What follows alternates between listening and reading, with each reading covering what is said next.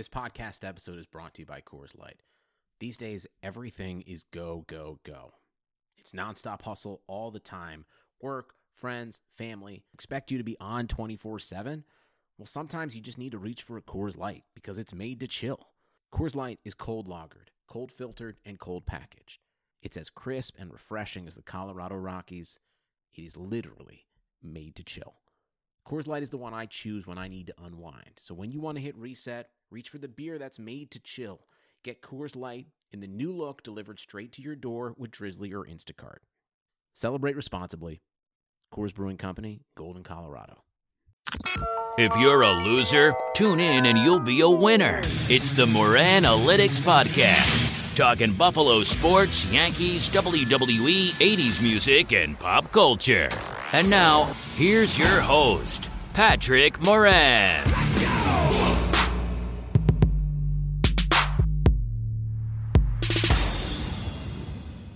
All right, aloha winners. Welcome to the Moran-Alytics Podcast, episode number 74. Today is Friday, November 30th, 2018. It's the final day before we hit December. Holy crap, it's just going by so fast. Anyway, I am your host, Patrick Moran. I got a packed podcast for you guys today. My guest will be 13 WHAM ABC Rochester sports reporter, the beautiful, the lovely, the talented Jenna Cottrell, and we're talking about a wide variety of both heavy and light topics. I'll tell you what, and I'm not just saying this, I really mean it. I've been blessed, very blessed to have some great sports media folk on here over these first 74 episodes. And Jenna's right up there. She's right up there with my favorite ones to date. I just absolutely loved talking to her. I really did. Of course, as many sports fans in the Northeast region already know, Jenna was diagnosed with cancer a few years ago, Hodgkin lymphoma. We talk about her diagnosis, how she found out, how she handled it, the support system that she's had, and how she's been able, to this point, to kick the shit out of cancer. Such a great story. Very in-depth. She gives a lot of details. Very interesting story. Also, Jenna went viral last year when, while working on the sideline, shooting video for a Buffalo Bills game, she got caught up in a collision with Tampa Bay Buccaneer receiver Mike Evans and Buffalo Bills cornerback Trey White. Long story short, Evans went barreling into her legs, and she went flying, and I mean flying, literally with camera in her hand. We recount that story, and of course, since she was all right, we get a nice laugh out of that. Jenna also talks about her youth in Saratoga Springs, what made her a New York Giants fan at a very young age, the incredible story, at least it's incredible to me anyway, what ultimately made her decide to go to Syracuse University instead of UConn for college. I get her takes on sports and social media issues, some Buffalo Bills talk and more.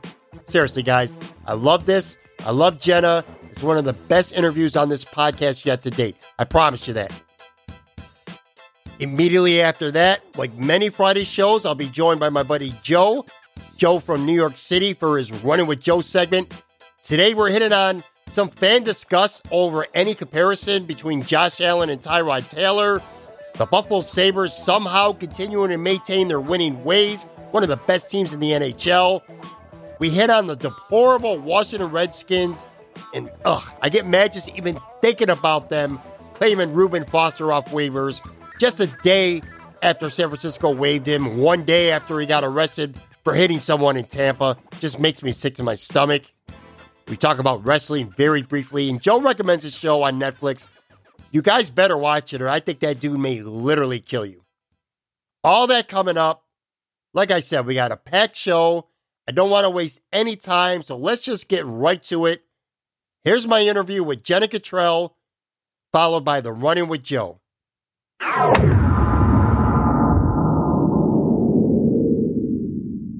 All right, my guest today is a sports reporter for 13 WHAM in Rochester. She's a Saratoga Springs native and a Syracuse University graduate. She's withstood NFL All-Pro receivers barreling into her. She's battled cancer. She's still kicking ass. I'm talking about Jenna Cottrell. How you doing, Jenna? Thanks for coming on the podcast. Absolutely. Thank you for having me. No, I've been waiting to have you on for quite a while now. I'm blown away by your talents, but I'm also blown away by your perseverance and your resolve. And we're going to hit on that in a few. But before that, Jenna, I kind of want to circle back to the beginning like I do each time I get a sports media guest on. Now, like I said at the top, you're born and raised in Saratoga Springs, and you grew up a New York Giants fan. What initially drew you to the Giants? I got to hear that story. All right. So, yes, before I get butchered for being a Giants fan. So I grew up in Saratoga, like you said, and that was so SUNY Albany was the home of the Giants training camp. So every year, my family, we would go to the SUNY campus, and we would be there. We'd watch training camp, you know, all the excitement that comes with that. So we would always go. So, you know, I was a huge Giants fan from when I was younger. And actually, my parents are Patriots fans. So, you know, when they had the Super Bowls, I loved every second of that. Yeah. Oh, yeah. Oh, believe me. Actually, my dad told me in the second one, he said that I was not allowed to watch the game at the house. He said I was banned from the premise. So I made sure to rub it in his face, you know, later on. But yeah, it was something I was just drawn to. I went to when I was younger and kind of just grew from there. Did you like sports at a young age? Did you play any sports when you were a kid? So I played a lot of sports. So I played three sports mainly. I did soccer. I'm a huge soccer fan. Like I wanted to be Mia Hamm. Kind of disappointed that I'm not. I ski raced. That's kind of weird, but I grew up like going to ski mountains. Did like you know the ski racing that you see on the Olympics. I was not good though. I like never went that fast. And then I also did lacrosse. But I always had been involved in sports, and like I grew up playing so many different sports, and you know, my dad was a huge sports fan too. So it kind of made sense for me to kind of naturally progress into watching sports after I started playing them. How many siblings did you have? Are you an only child? Did you have siblings? Oh, I am one of three. I'm the youngest. My brother and sister are twins. My brother is not a sports fan at all. My sister and I are very, very much into sports. And I don't know how that happened. I mean, I do know how it happened. My brother just kind of always had other interests. He loves cars and stuff like that. But I'm one of three, and, you know, I had an interesting upbringing too, just because, my brother is actually a cancer survivor. Oh, wow. And so, he's in remission. He is, he had leukemia, and he was diagnosed when he was 15. I was 12. And, that's really when I began to really dive into sports, was because I had always played soccer, but, you know, things were really stressful, honestly, at home. And so it was an escape. And I know that sports are definitely that for a lot of people. And it went from me, you know, being at a game, playing in a game, and, you know, being able to take a break from what was going on at home and really enjoy and get into something else. And it translated from me playing a sport to me, you know, watching football, watching hockey, watching baseball. So it was kind of that thing that I'd always grown up loving. And I honestly really needed that outlet when I was growing up. So the fact that I've been able to kind of make this my career it's been awesome. I mean, sports, there's so much to love about sports. Sure. Now, you talk about playing sports as a kid, in part, you know, as an escape and stuff like that. When's the first time that you can remember being interested in the sports broadcasting and sports journalism aspect of sports? That's different than playing.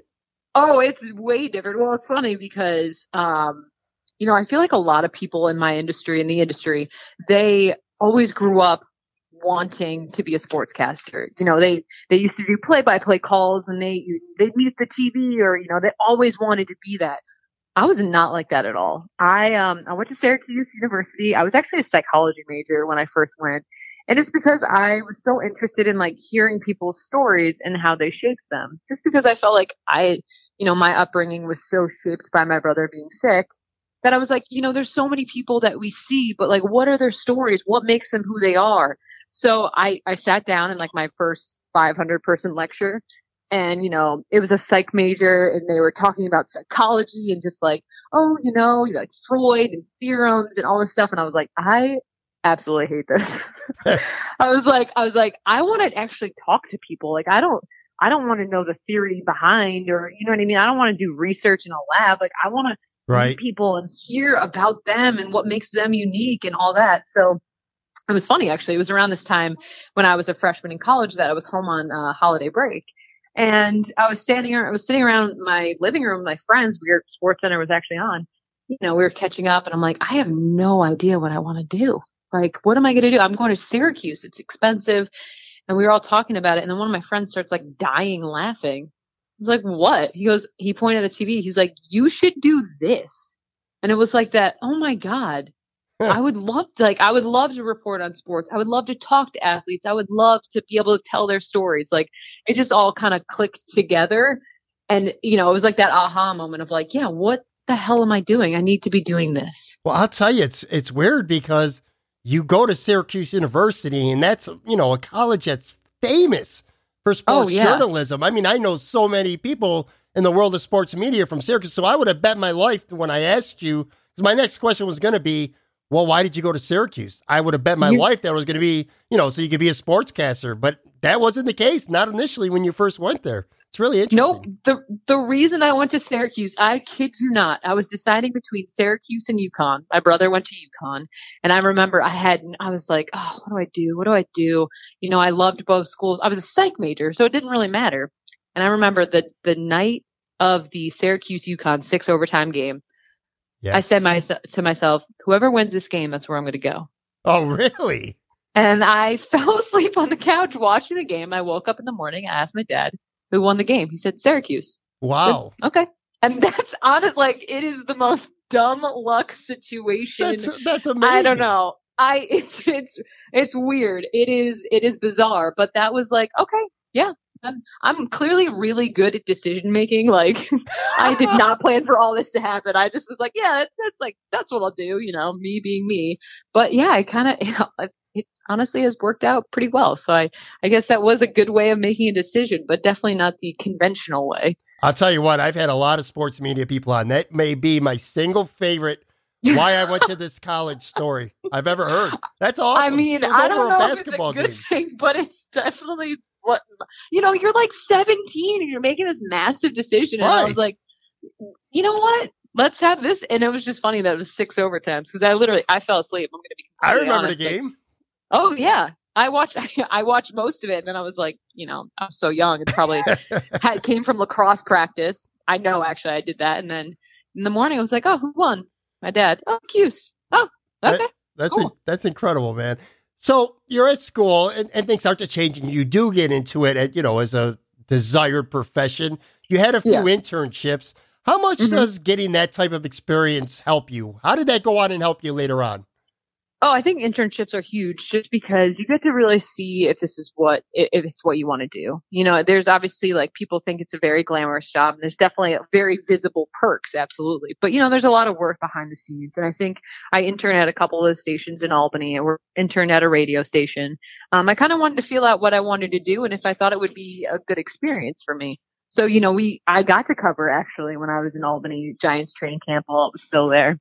Wow. You know, I got to cover a lot of other stuff. So it was cool. And I realized like, I enjoyed doing what I was doing. And I was like, you know what? I know I kind of fell into this position of going to this school, but I think I'm on the right track, which I think is so reassuring, especially, you know, you're so young, you don't really know, you know, oh, is this the right idea? Is this what I should be doing? But I felt like, yes, I'm where I'm supposed to be. When you decided that this was what you wanted to do, how long did it take you to start feeling comfortable being on the air, whether it was radio, TV, whatever it may be?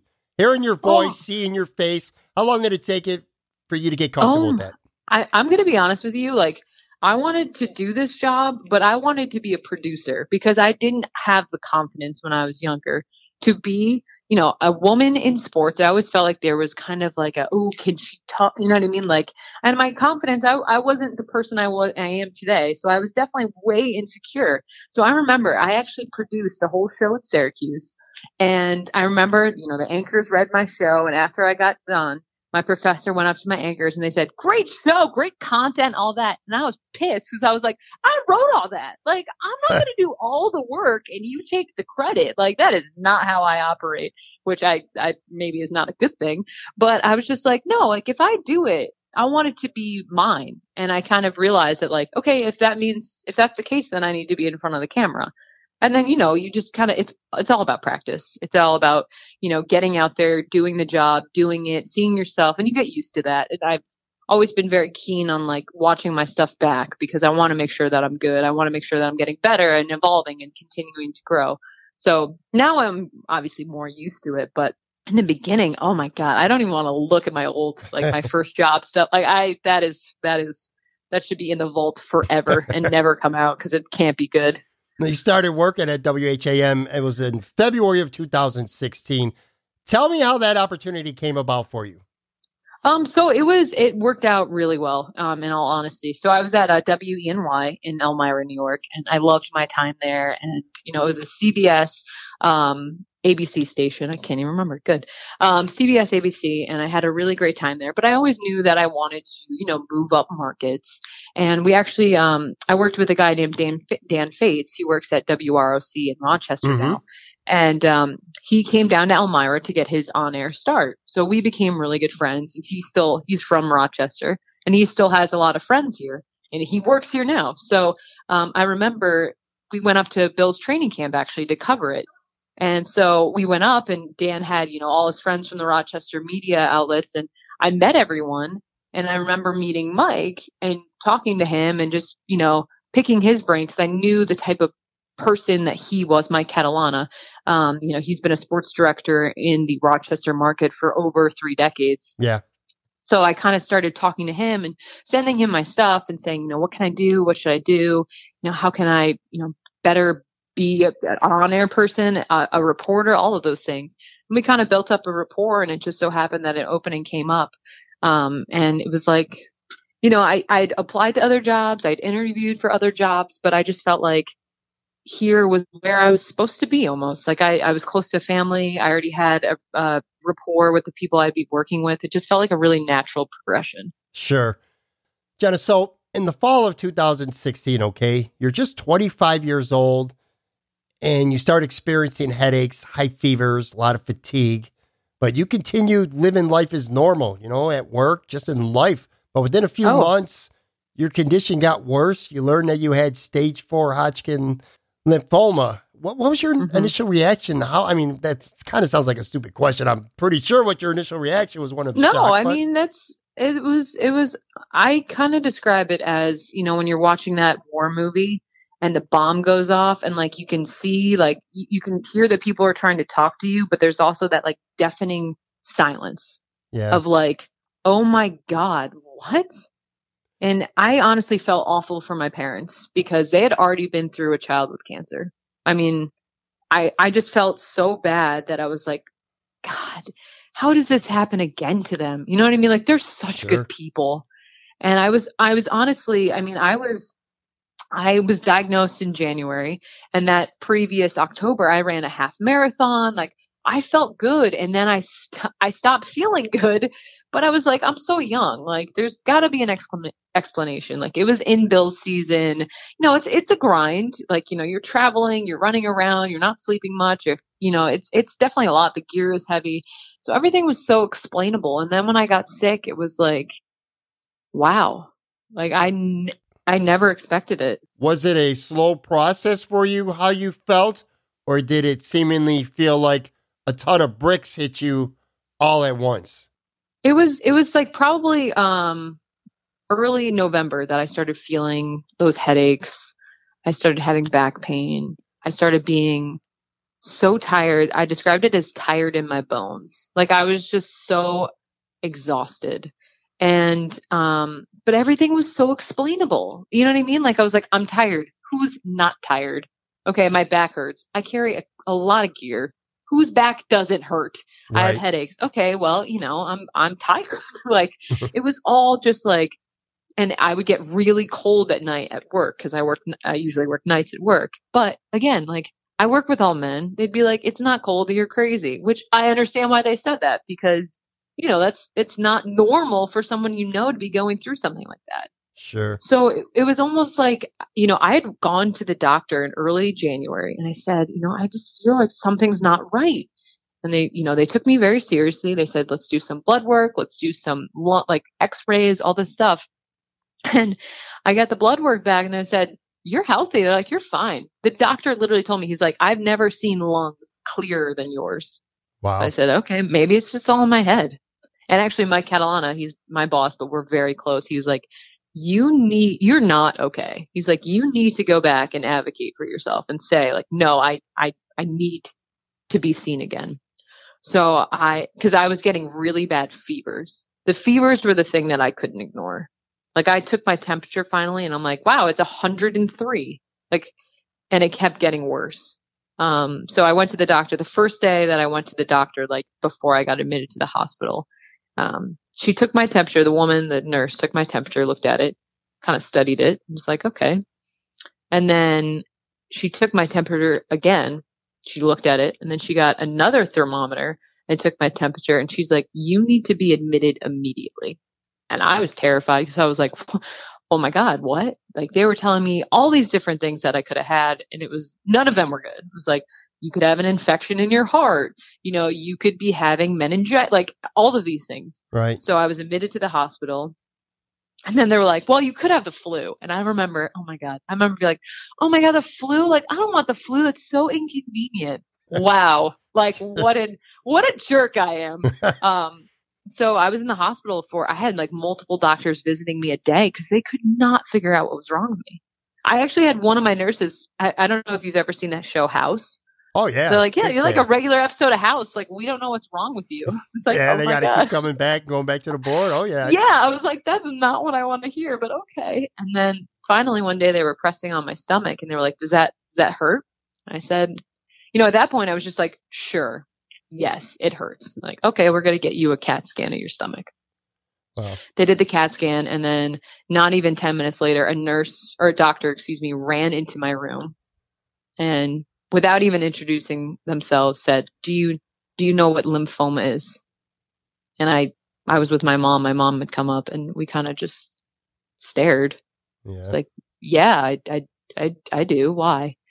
And they said, you know, you have lymph nodes all over your body, and they're supposed to be about, you know, an inch, 2 inches, and, you know, that's about what they're supposed to be in diameter. Yours are the size of plums. I was just like, oh my God. And then from there, they did a CAT scan on my chest as well as my neck. And it was just, I mean, it was everywhere. It was stage 4. They actually initially diagnosed me as stage 3, and then it progressed to stage 4. And then I will say though, like they were always like, you know what? We just got to get through this treatment. You're going to be okay. Like I was in amazing hands at Wilmot Cancer in Rochester. And it was just like it was a really, don't get me wrong, it was awful. Like the whole experience was really, I mean, it was so mentally hard, physically hard. I felt like crap every day. Like, you know, I went through 12 chemo treatments. I had surgery. I had to do all these scans. You have to drink this nasty stuff. You're on pills. You're all of that. But I know how much worse so many other people have it. And that's why it's like, you know what? I really don't have a lot to complain about. I honestly feel that way because there's so many people. Cancer has had such a negative impact and lasting impact on so many people's lives that I know that I have so much to be thankful for. How was the support system that you've had as you had to take this on? How's the support system been for you? Oh my God. I mean, I'm way better than I was. I mean, I was a wreck, if I'm being completely honest. I was understandable. Yeah. I mean, I think everyone can kind of understand where I was coming from, but my support system, like everyone, my friends, my family, like my coworkers, like, amazing. Just like, you know, it was so emotional for me going through it. And then it was so emotional seeing how supportive everyone was. And like when I was having a bad day, like, and even if I wasn't having a bad day, people were just there like, oh, I picked up your favorite food, or I brought you a nice blanket, or here's this candle I bought you. I think it's like smells like something you would like. Oh, I got you this new shirt. Like, oh, like, you know, I got you a massage gift. Like everything that I could have asked and so much more. People were just willing and able and always there to comfort me. And it was just, I almost felt guilty for it because I'm like, why? Like, these people are being so many people are going out of their way to be nice to me. Like, how can I ever repay them? And I still kind of struggle with that now because I'm like, how do I, you know what I mean? Like, I want to be able, and I try and be there for everyone that has been there for me. But, you know, I just, sometimes it's like, it's stunning to me that so many people have been so supportive. And I feel so grateful for that. What have been maybe one or two of your most significant life changes since first finding out that you had cancer? I think that so it's so funny because, you know, I feel like I learned so much when my brother got sick. Like, right. I feel like when my brother got sick, I was so young and I was so just like, I was floored by it. I was devastated by it. My brother and I are best friends. Like, and I feel like from then on, I really like learned to appreciate so much because I know how fragile that is. And I'm not going to lie to you. When I first got sick, like I was bitter about it. And I think now I finally got to the point where I'm like, I can be that appreciative and that, you know what I mean? Like it'll all work itself out. I realized along this route that like you're running your own race and like, you know what, maybe I'm farther behind than other people are in like, you know, career or relationships or other things like that. But it's like, I learned that you have to be patient. And I think that's a really hard lesson to learn, especially for someone in their 20s.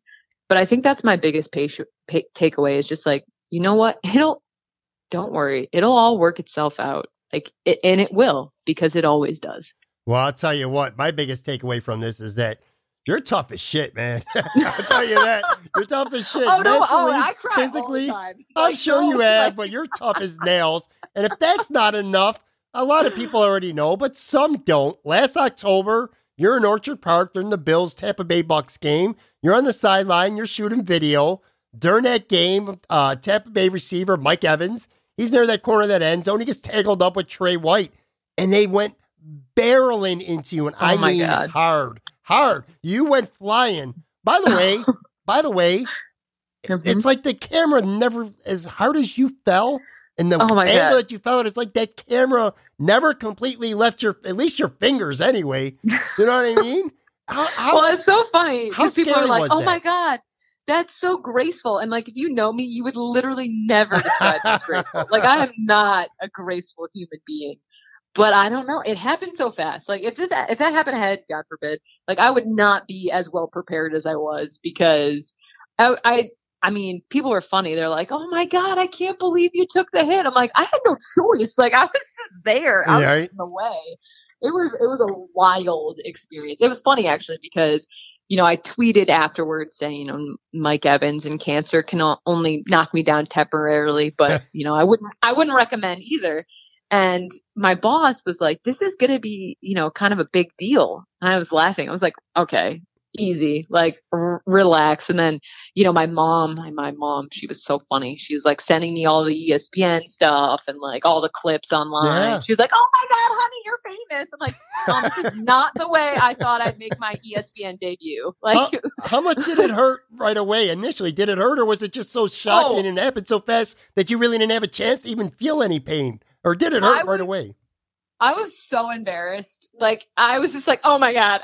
Like, I was like, please don't put the camera near me. Like, I was just more shocked that it happened. And then I was laying there and then like everyone came over to me, which was super nice, but I was being myself, which is awkward. And I was like, oh my God. No, I'm good. Like, I felt fine. I really did. Like, I shot the rest of the game because I was just like, I'm really fine. Yeah, you know, I've fallen down in sports before. Like, I mean, that's just like a part of sports. So I guess maybe that's where it comes from that I was like, yeah, I'm good. But well, I was fine. You're a trooper. I would have called that a day right there. If that was me.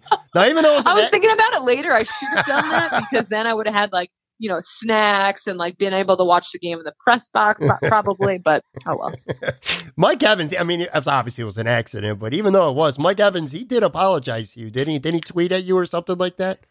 Yeah, that was super nice and very unexpected. I was not like Mike. My boss was like, hey, I think Mike Evans just tweeted at you. And I was laughing. I'm like, all right, okay. And he's like, no, really? I was like, oh my gosh. Like, it was super nice, but I was not expecting that at all.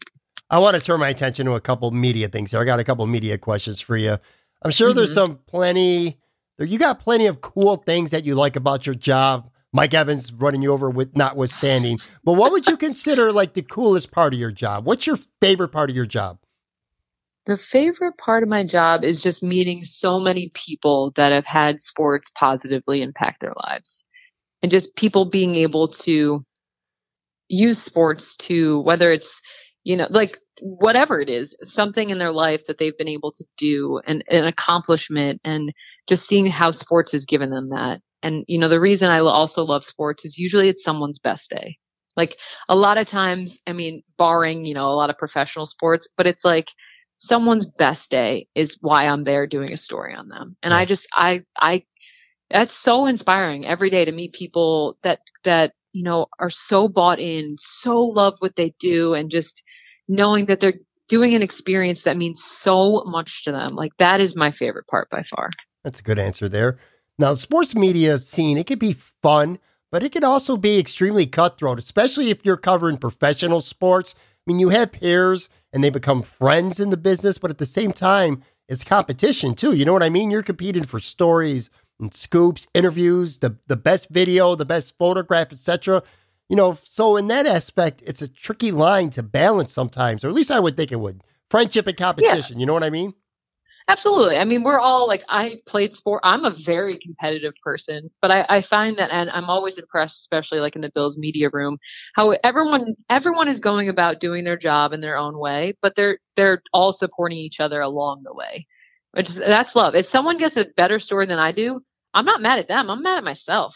I'm not like, oh, I can't believe they got that. I'm like, why didn't I get that? You know, that it makes you work harder. It makes you hungrier. It's like, okay, I need to be better. Right. It's not worth being jealous, or, you know what I mean? Like I never take it out on my peers, and they don't take it out on me either. It's just like okay, you know, all right, the bar has been set. I need to raise it again. Right.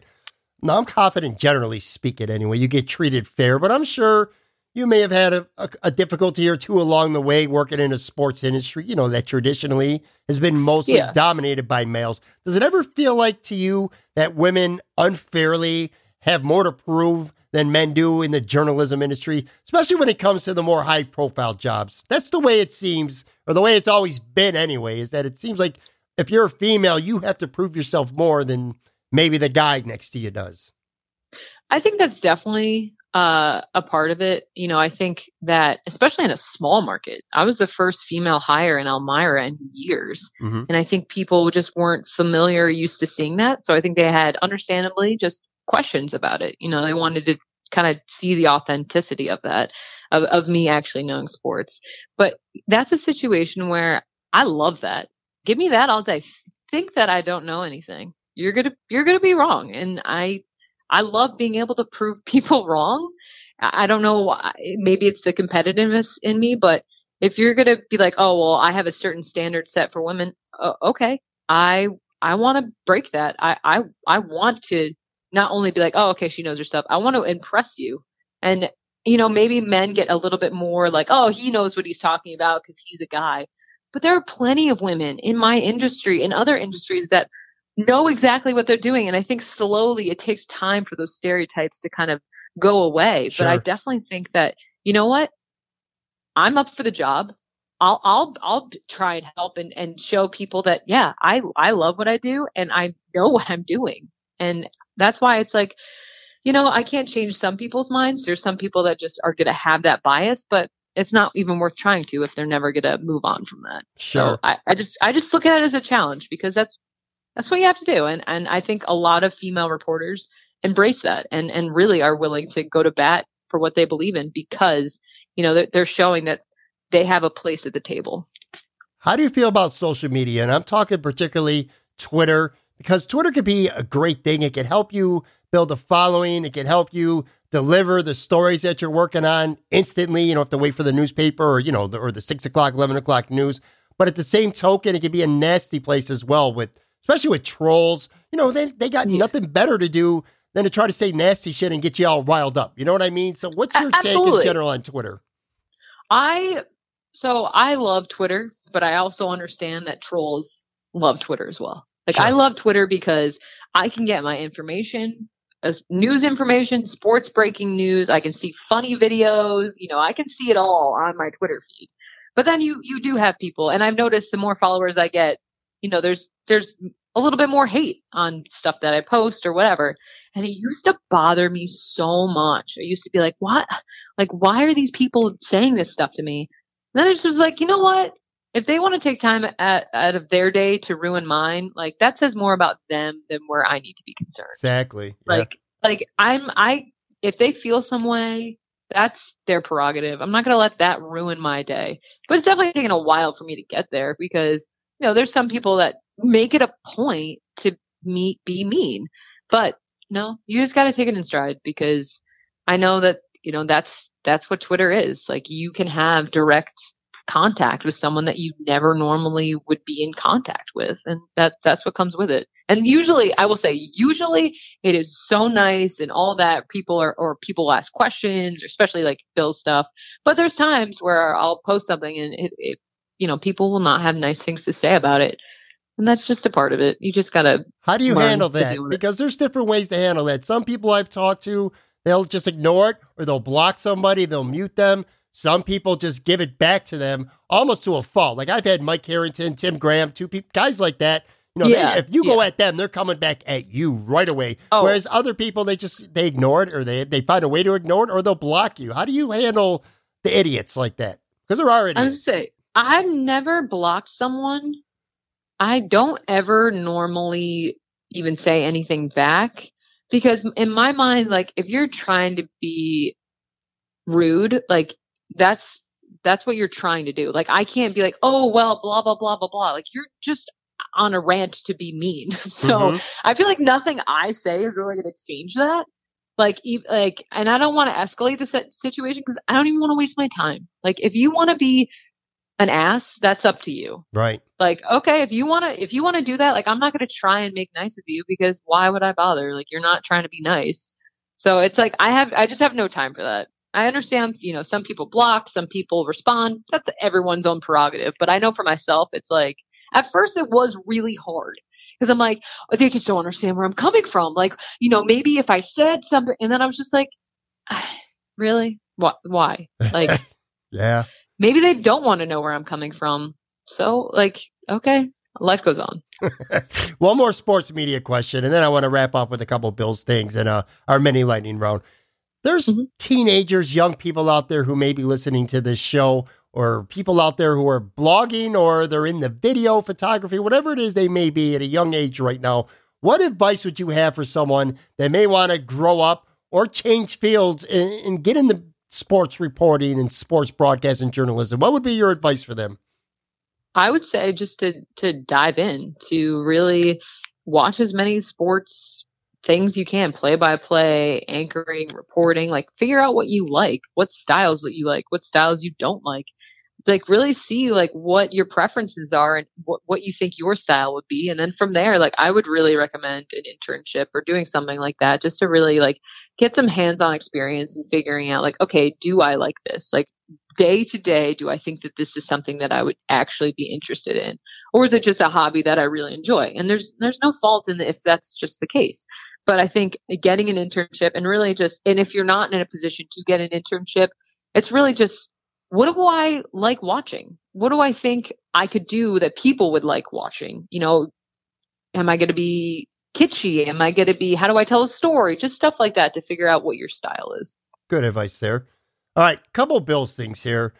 I want to talk about them for a few, at least. I mean, I have a Bills reporter on. I probably should ask a couple of Buffalo Bills questions. You got your finger on the pulse of the team pretty well. Do you feel like there's a vibe on this team that's a little different when Josh Allen's healthy and starting than when it's Peterman or Anderson or Matt Barkley? I mean, he played well in the game against the Jets, but just the vibe with the team. It's a little bit different when Josh Allen's the guy under center. I definitely think so. And I think that's because he's been touted as, you know, the future franchise quarterback. And I mean, he's the guy that, you know, after Peterman was benched at the second week of the season, like he was the one that took over and he's, you know, the future. And he's a guy that the Bills went up and got. And I think because of that, you know, a lot of expectations are on him. And I think he's been doing a good job of kind of trying to progress, even though, you know, for the beginning of the season, he was under fire.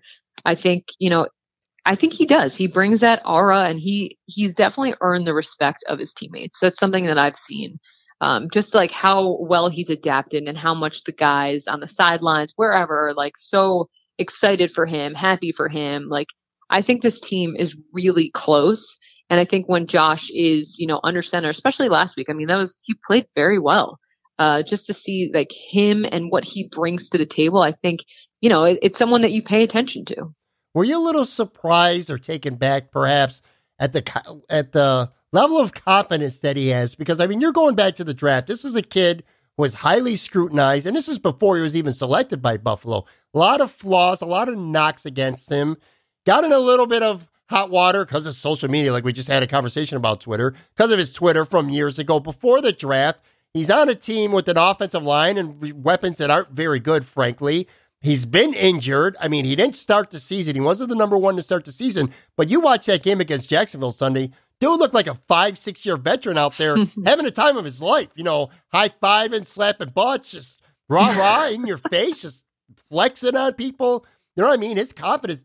I just think that he loves playing the game of football. Yeah. And I think that it's infectious to his teammates. And when he is playing well, he is fired up. Absolutely. Like he's, you know, flexing, he's doing that, like he's doing everything. But I think when you see how well he is playing and you see the way he riles up his offense, it is like, I think people really feed into that, especially that energy that it brings to the sideline. It just, how much excitement it brings. And I think he gets that because he really does love the game. Like that was one of my first impressions of him, was he was a guy that, you know, continually wants to get better, but he's someone that truly does enjoy what he's doing. He enjoys the nuts and bolts of situational football. He enjoys really trying to be the best player he can be. Now you're right. He's only a couple games really into his pro career. You know, will he continue to trend upward? Obviously that's the hope, but I think he's a guy that's at least dedicated to trying to get better, and someone that is not just like, okay, well, I'm good enough.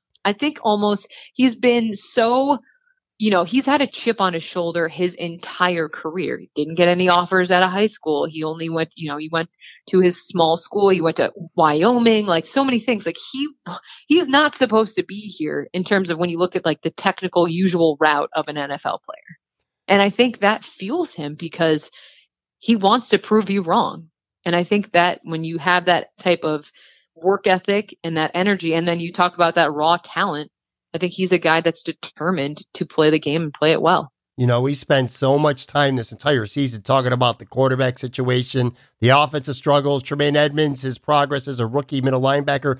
Guys like Kyle Williams and Lorenzo Alexander, they kind of slipped under the cracks a little bit there on the defense, but they've both played very well this year. Are you a little surprised that they're still doing it this late in their respective careers, the way they're playing? I mean, yes, like they're definitely playing physical positions. They're definitely up there in age. But I think when you see the way they approach their preparation, dedicated to what they're doing, preparing their bodies, you know, making sure that they're at the utmost shape to be able and be in a position to play.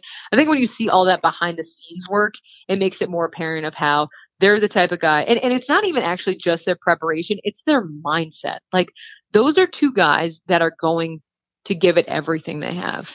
And, you know, when you have guys like that who are older, but also the leaders on the team, the voice of the team, captains of the team, I think that really pushes the team in the right direction, because you have guys so passionate about playing that, there's no way that doesn't help. Sure. Do you have a guy on the team, maybe two guys, that are your favorite players to cover? Like someone that like you want to get in the locker room and talk to this person because they're going to give you a good quote, or they just have a really nice personality, you know, that meshes well with you. Someone you really look forward to seeing when you're out at the stadium doing your work. I mean, I think I really like talking to Lorenzo Alexander because he is that veteran guy. He's a guy that's been on a lot of teams. He's seen good times. He's seen bad times, but he's someone that's always stayed the course. And I think he has so much insight. Like he has so much wisdom. Even just talking to him, I feel like he's just the guy that like you would want to grab a beer with. He's just like that type of guy, low key family guy, but like he puts it all out on the field. And he has so much heart and so much wisdom. So he's one of my favorites. LaShawn McCoy, just because he is a character. He's funny. He speaks his mind.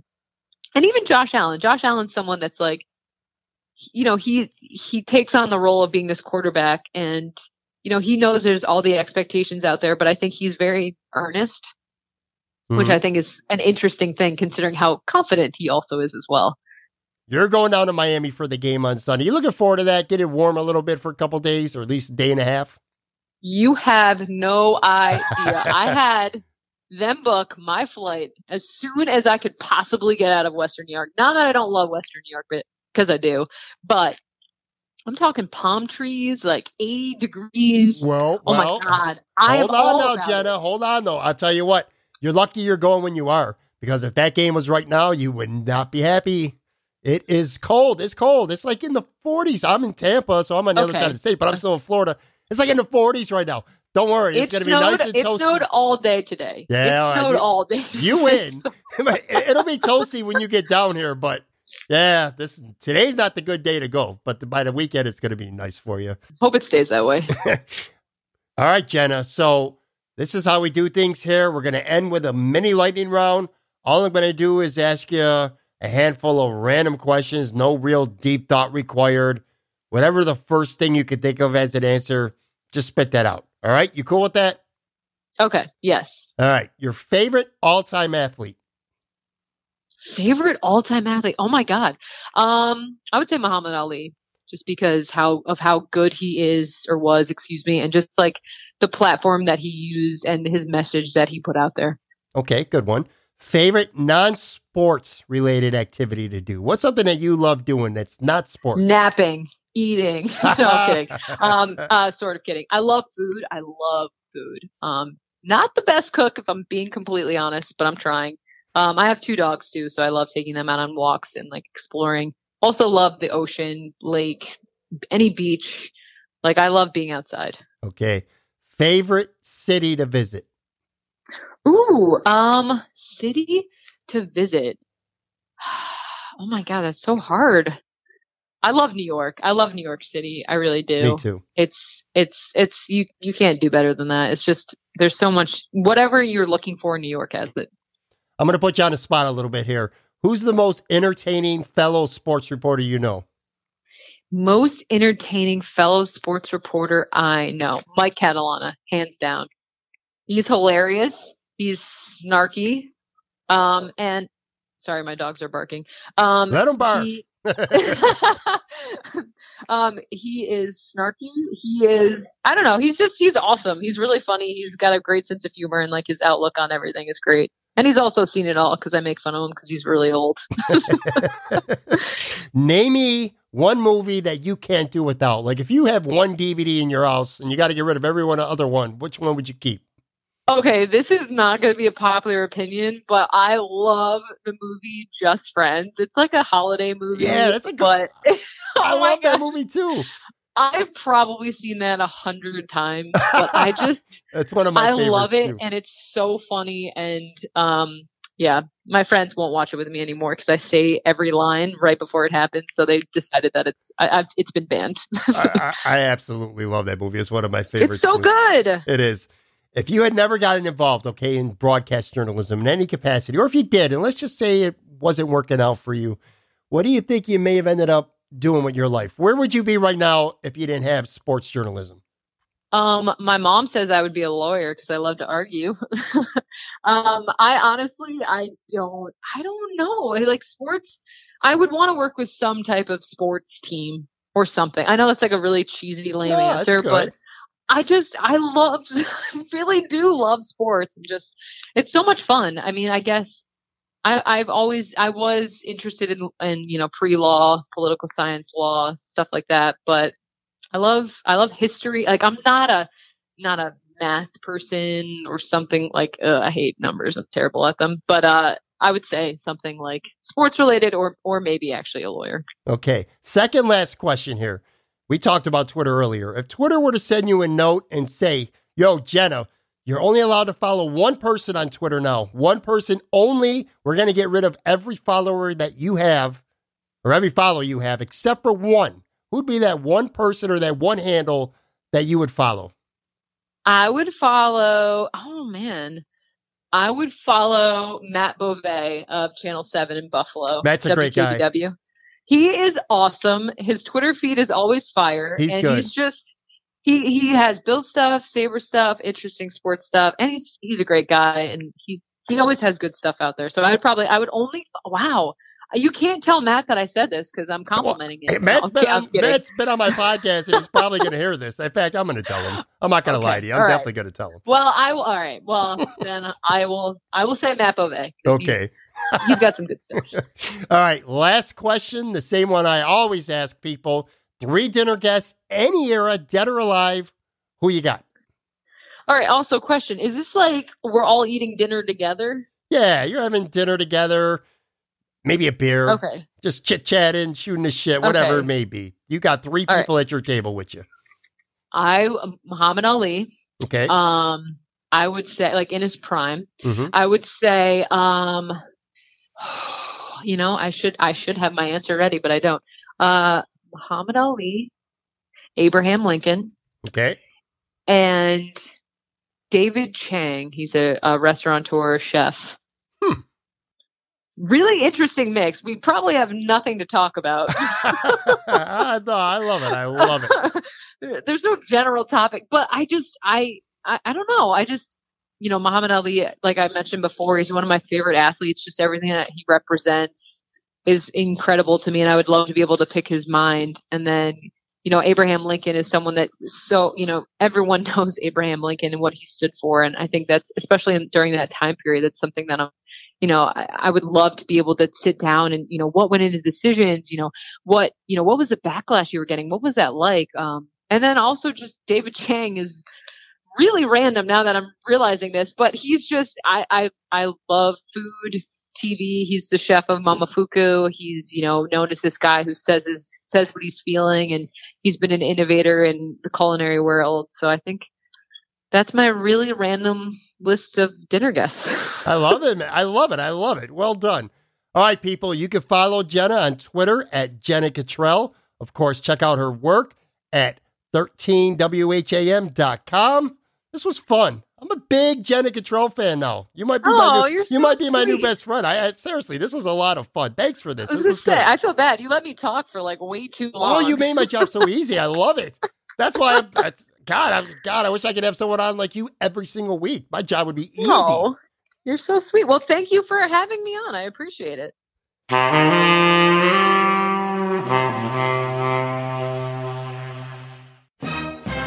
Terrible tweets. Tell me I did not just see that. I am no fan of Piers Morgan at all, partially because I think he's a terrible talk show host, and also in part because he's probably one of the worst tweeters in the entire Twitterverse. Here's one of his latest. He says this. I'm not joking. This is like word for word. Staggering how many people on here kiss their kids on the lips. Weirdos. Seriously, that was his tweet. Instead of me responding, I'll tell you what, I'm going to leave that to Janine Talley. Janine, of course, is the wife of former Buffalo Bills linebacker great Daryl Talley. Very funny, witty person on Twitter. Anyway, she went right at him. She says, Piers, let me blow your mind.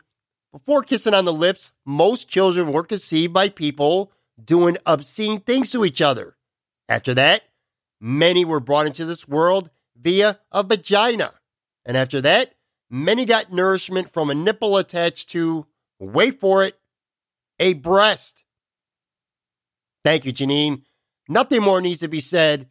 Piers Morgan and your terrible tweets. Just go away, man. Go away.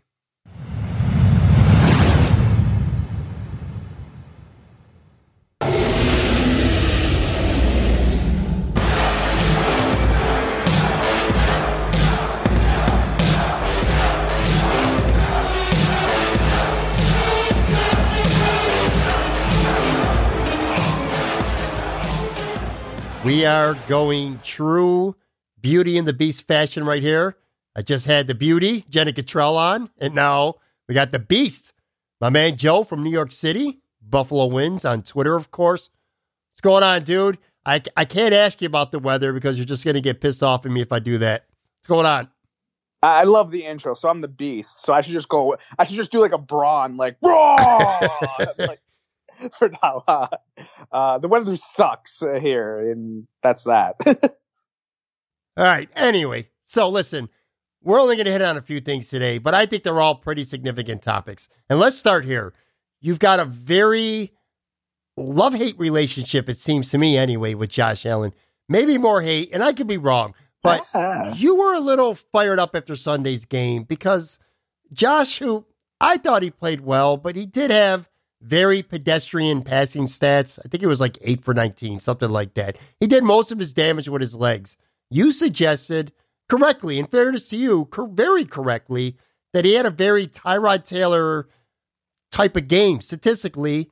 And it seems like the Twitterverse out there was shredding you or anyone for that matter who agrees with that, that it was a kind of a 2017 or maybe even 2016 Tyrod Taylor type of Bills win. Yeah, there's a lot of angles, you know, that I feel about the Tyrod Josh Allen. But let me just start with this. I thought overall he played an okay game.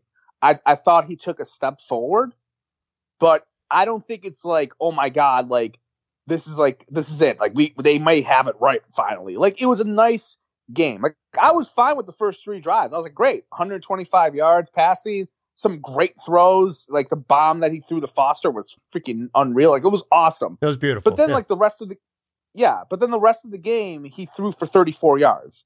So it's like, okay, let's like calm it down a little bit. Like I'm not saying you got to come out there and be like, oh, he's a bust. But if someone's not impressed, which I kind of felt like, hey, I wasn't that like blown away by it. It wasn't like, oh, you know, a 300-yard game. Like this is, look what you're seeing right now. Like look what Baker Mayfield's doing. Look what, you know, Mahomes is doing as a second-year guy. Like, you know, give me like that. That's not even, that's like what, like 30% of what those guys are doing. Like it's fine. Like I wasn't just like, and I thought everyone on Twitter just got so, like, not everyone, I don't want to throw a generalized statement, but people were very upset if you were like downplaying how he played. And I thought it was like, dude, like he had 160 yards passing. You know what I mean? It's just like, you know, and he had 100 yards rushing, which was great. He got a lot of those carries on like, what was it? Like 2-3 runs. He got a lot of them. So it was good. And then if you even brought up Tyrod, and I really didn't bring out Tyrod, someone else that I follow, she brought him up and I saw her mentions. Her mentions got like crucified, and it was completely like the person that did that made a good point. Like, hey, you know, what's the difference? Like if Tyrod put up these numbers last year, which he did, like that's kind of like the Tyrod, like, yeah. Oh, hey, like that was, you know, Tyrod everyone game. Yeah, everyone would be shitting their pants. Like, you know, oh, what the fuck? This sucks. Like, you know, I want a passing, I want back shoulder throws, I want all this. And like the difference is like, you know, one is like the future that you're really hoping does well. And I don't think Tyrod was ever positioned by this franchise, by the fan base, as being like, okay, this guy's the franchise quarterback. He was always just like this complimentary guy, whereas Josh Allen is like the messiah. Like, oh, he's got to be good. He's got to be great. And I think people really want him to do great. And I even think even some media people really want him to be good in a sense, because when you're writing about the quarterback and you're writing good things about him, I think it gets traction from readers. You know what I mean? Like I saw a few pieces this week where like, maybe Josh Allen's the one. And I was like, wait a minute, like, come on, like, after that performance, like, he's the one. I remember Sully fucking after the Minnesota game, which was a nice game. It was a modest game.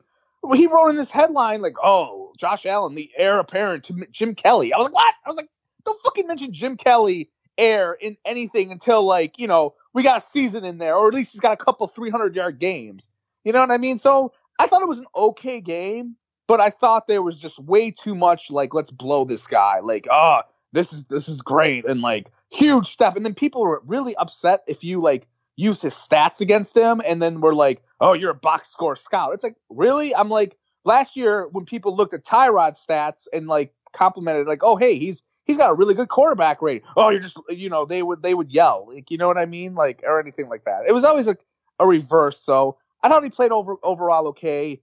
I'm really looking forward to the next month, because now the competition is going to go down a little bit. And look, Jacksonville is a shitty 3-7 or whatever the hell their record is now. 3-8. You know, they're not a good team, but they had a good defense. Even going into that game, they had a good defense. Now the defenses are going to start, you know, plateauing a bit, and that's where I want to see him, how he does against these types of defenses. I felt like it was a Tyrod Taylor game, one of the good Tyrod Taylor from his last couple of years with the Bills. And I guess if you consider that a compliment, an insult, or somewhere in between, I guess it comes down to how you feel about Tyrod Taylor. But he did damage with his legs. He threw a beautiful, pretty ball deep. Tyrod did that on occasion. And just, to me, the most impressive play of the game is the shot he took when he threw it to Foster. He knew he was going to get hit. He got hit by three people. Just an absolutely beautiful throw. Dude, let me tell you one more thing. Then I want to move on to a couple other things before we get out of here. A couple of weeks ago, I remember arguing with you about Houston, that game, that they should have won, and they didn't. Okay, right now, Buffalo's 4-7. I told you, they win that game, they're 5-6, and say laugh all you want. You know the last 5 games on the schedule. Sure, New England's probably a loss, but they play Miami twice, the Jets at home, and Detroit at home. Those could be 4 wins right there. Add it up, man. If they're 5-6 right now, you add up 4 more wins, they're 9-7 again, just like last year. Or they went 10-6 last year. Whatever. They could be 9-7 right now at the end of this year, winning 40's last 5. If they won that Houston game, I told you that bothered me a couple weeks ago, and it bothers me now because they got a chump schedule the rest of the way, minus that New England game. That Houston game doesn't bother me. When Josh Allen got killed and got hurt, Josh Allen had 50 yards passing in that game. Still should have won the game though. I don't know. I don't think they should have won that game. I thought there were times when I don't have the stats in front of me, but I think Houston had more yards, and I honestly thought that was kind of a pick 'em at that point. I would not go into they should have won that game anger.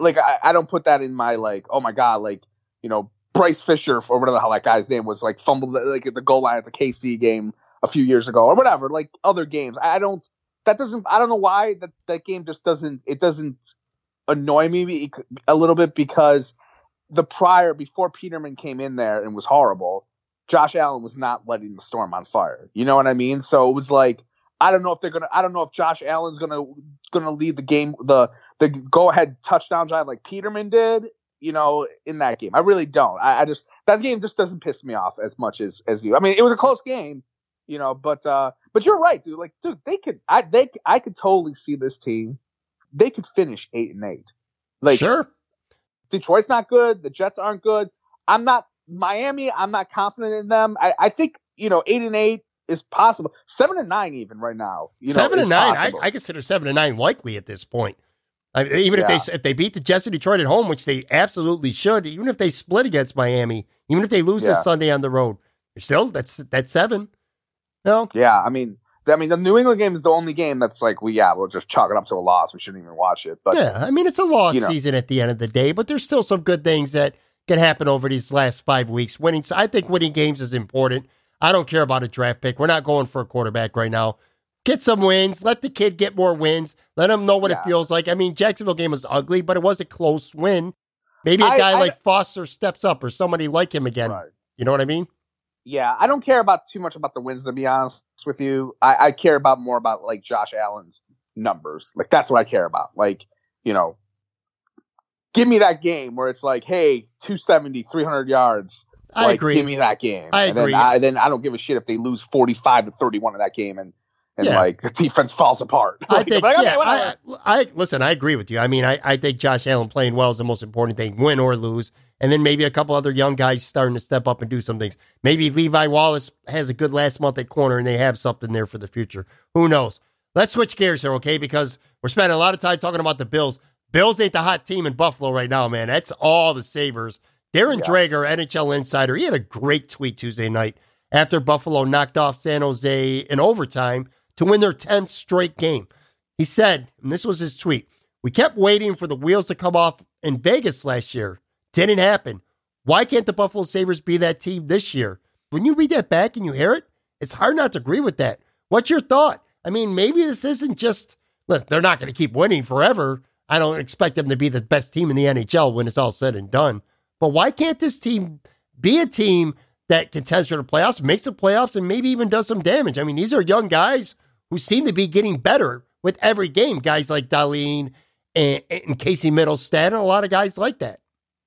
I agree. I agree with Drager. I think, the difference between Vegas and the Sabres, I think I still don't know how the fuck Vegas did that, but the Sabres have had a foundation with high picks like Risto, Reinhardt, Eichel, those guys, sure. So they've had a young talent, but they've just been playing great. I think, we're all figuring out who gets credit, who's been the MVP. I think Botterill, that guy, man, he had I cannot recall as a Sabres fan, a GM like has had like as good of an offseason with like adding new players here than he has. Like Skinner has been awesome. Like he is just scoring.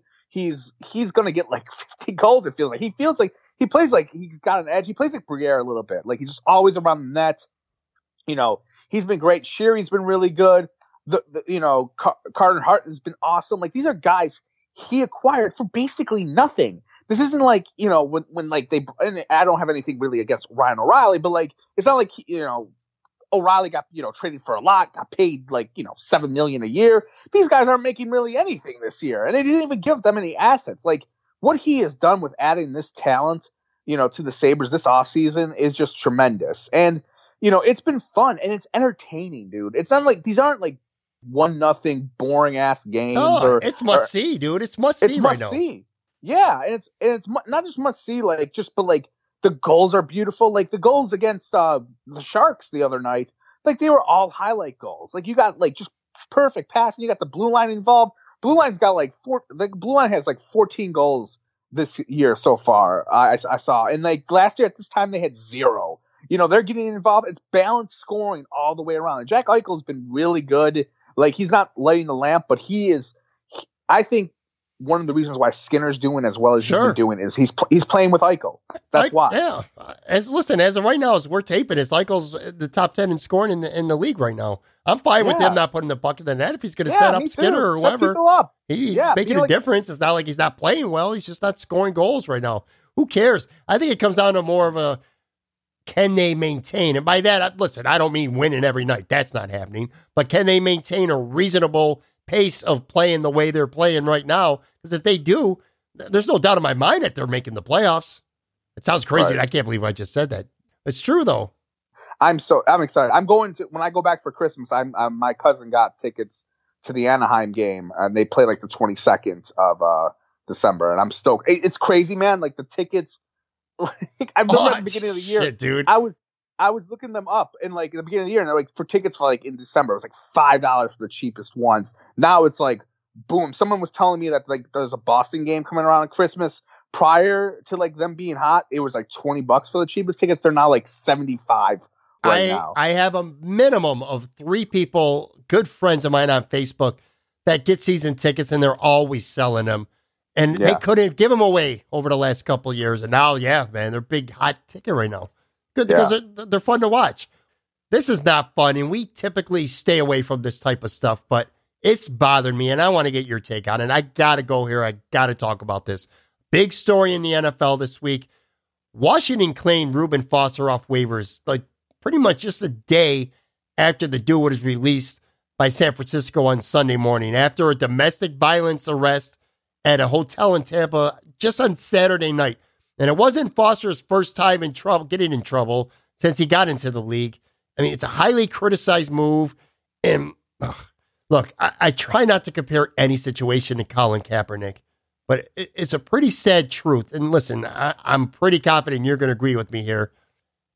Had Colin Kaepernick beat the shit out of a woman instead of taking a knee during the national anthem, he's probably playing in the NFL right now. Do you agree with that? That's the sentiment out there, and I feel the same way. Yeah, totally. I mean, it's gone on forever when it comes to like spousal abuse and everything along. Like, you know, it happens every like couple of years where someone is like, "How is this guy?" Like, I remember Greg Hardy. You know, like the Cowboys were playing him, and he like had that shit when he threw a girl like out of his guns or something. It was like. It was crazy. It shouldn't shock me. Like, Washington, like, the Redskins, they suck. Like, you know, Dan Snyder's always been kind of a fucking douche. So this isn't shocking that they would do this. Like, you know, you could have just waited to fucking pick up this guy. Like, you know, if you wanted to just wait, hey, let's wait till the court come in, and maybe there's some bullshit. I don't know. Like, you know, he didn't do it. You know, whatever. Then you can go after him and sign him, you know, after he's been cleared. But what's the point of getting him now on waivers? Like, what was the point? Yeah, it's just it's a terrible look. It looks like you're putting winning above the law. You know what I mean? Yeah, above character. You just can't do that. Not in today's NFL for sure.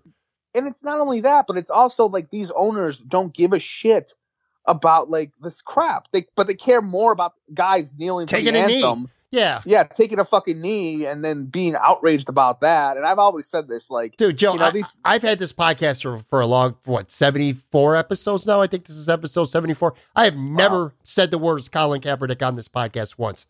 Kind of like I try to do everything I can to avoid Trump, just because there's no win or loss. You say it, you're going to alienate half the people. If you're for it, you're against it no matter what. You know what I mean? So I try to stay away from it. There's just no winning in it. But I can't stand seeing something like that, knowing... This dude took a knee and he's not playing football. And had he taken his hand and slapped a woman, he'd be playing football right now. It's a reality. It's the truth, and it drives me crazy. Yeah, it's a joke, and it just sucks. All right, so I had no intention whatsoever on talking about wrestling, but I'd be remiss if we didn't at least mention in passing at least how awful Raw was this past Monday. It was one of the worst shows I think I've ever seen. Ever in WWE. I mean, it was like, for me, it was worse than when Vince Russo was leading the charge at WCW after the wheels had already fallen off there and that, you know, WCW was going down. It was that bad. Was it that bad for you too? Yeah, it was horrible. It has been so bad since Survivor Series. I mean, last week's Raw was bad too. And this week, it was just all... It was all Baron Corbin. He was on. Someone timed it out on the internet. Like, he was on Raw for an hour, and I'm like, what? He is not special or interesting to me. He cannot work. His promos are like mundane and boring, and it's just like I don't want to see this guy on my TV. And then on top of that, you also have like crass humor, like toilet humor. And look, I have toilet humor a little bit, but like. Vince McMahon loves doing this whole toilet humor, and it's being a dead horse. Like, I got Drake Maverick urinating on a freaking robe, which never even established the fact, like, why is this robe like you know, very special to Bobby Roode? You know what I mean? Like, it's not like, oh, like Bobby Roode, right. His gimmick is like he's a baller and he spends money, or this robe was given to him by Ric Flair. Or, you know, it's like, okay, great, who cares? The Dean Ambrose stuff too. Yeah, the Dean Ambrose stuff, bro. That to me, you know, we talked about this weeks ago how, you know, they had the heel turn, and it was like one of the best heel turns ever. And then you have him basically doing like a comedy sketch kind of, where he's getting a needle in his ass to get rid of rabies or whatever the case may be. Yeah. And that's, I mean, what? So like Vince can laugh at seeing this guy's pelvis. You know, it's just stupid humor. They don't have a plan. Even last week's SmackDown, I don't know if you watched that. It was horrible, too. I'm trying to remember what outraged me last week. Oh, it was like the comedy match between Miz and Vince and Shane together. And, like, I don't even get the Shane stuff. Like, he won that stupid Euro Cup thing or whatever the hell that was. And then all of a sudden, okay, well, he's supposed to turn heel. And he hasn't even turned heel at all. There's no tendencies of that right now. It's just been lame. It's just I don't know what their deal is. I think maybe because Strowman and Roman are hurt, and they don't want to, you know, they don't want to like empty the chamber with good ideas or whatever the case may be for those guys. But all they're doing is just building heat with like this faction, like the Corbin faction, where they're just kicking everyone's ass, and they've just killed so many guys. Like, there's too many to name. Like Finn Balor should have been awesome, and they've just totally jobbed this guy out. You know, just. Countless guys. It's just terrible. Well, for me lately, I feel like one of the best things about wrestling is having the ability to be unpredictable. But I also think that there's a big difference between being unpredictable and being confusing and even stupid. And lately, frankly, especially on the Raw side, I think WWE's just been really stupid. Yeah, it's just there's no more is lost by indecision than by wrong decision. And they're just, you can just tell. They're completely indecisive of what they're doing with their planning. Yeah, I agree. Let's leave that there. All right. So it's that time. Your last take every week. We like to call it the finisher. What do you got? What's your finisher for this week? This is just more of a request for everyone. And I'm changing my finisher because I had one before and I'm changing it now. Everyone, after you listen to this beautiful podcast and subscribe to it, go on Netflix and watch Narcos. Narcos is awesome. I just finished the 4th season, and top to bottom, it is one of the best shows like on TV right now or on the internet, whatever you want to say. It's 4 seasons if you haven't started yet. Each year there's kind of like different characters for the most part. Is it? Okay. Like, yes. Like, and it's awesome. It's incredible. If you like Goodfellas and you like real serious, like, cause it's based off like the drug cartel in South America or Mexico. It's just great. I mean, you have to read a lot cause it's some of it is in Spanish and you have to read subtitles, but the acting is great. The violence is awesome. And it's just kind of, it's historical in a way because they intercut like different, real footage from like, you know, Pablo Escobar from like from the '80s. And then this season they did the Mexican cartel. So you had like El Chapo, like when he was younger, kind of on there. It's great. That is my finisher. You need to go watch Narcos. It's a great show. 4 seasons. Watch it and tell them I sent you.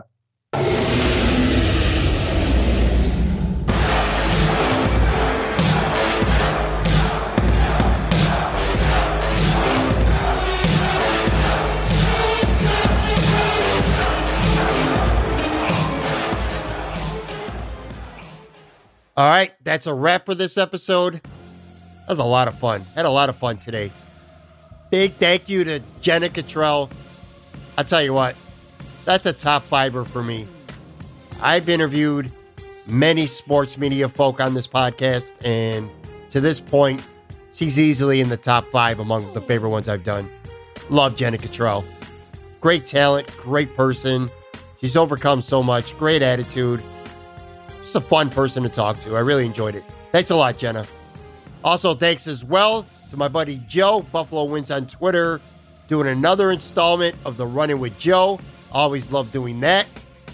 Guys, if you haven't done so already, please go to Apple Podcasts or iTunes, whatever you want to call it. Subscribe to this podcast. It's quick, it's easy, it's free. Just find us on your app, search Moran-Alytics Podcast, click the subscribe button. You literally don't have to do another thing because new episodes will automatically get sent right to your phone. Play them and keep them. Play them and delete them afterwards. Do whatever you want to do. If you want to leave a 5-star rating and a nice little review, that's helpful as well. And if you don't have Apple Podcasts, you can also subscribe on Google Podcasts, Stitcher, iHeartRadio, Spotify, pretty much anywhere future award-winning podcasts are heard. Don't forget to follow me on Twitter at Pat Moran Tweets. Thanks again so much for listening. I truly appreciate it. Have a nice, safe weekend, and I'll talk to you guys again on Tuesday. We're done here.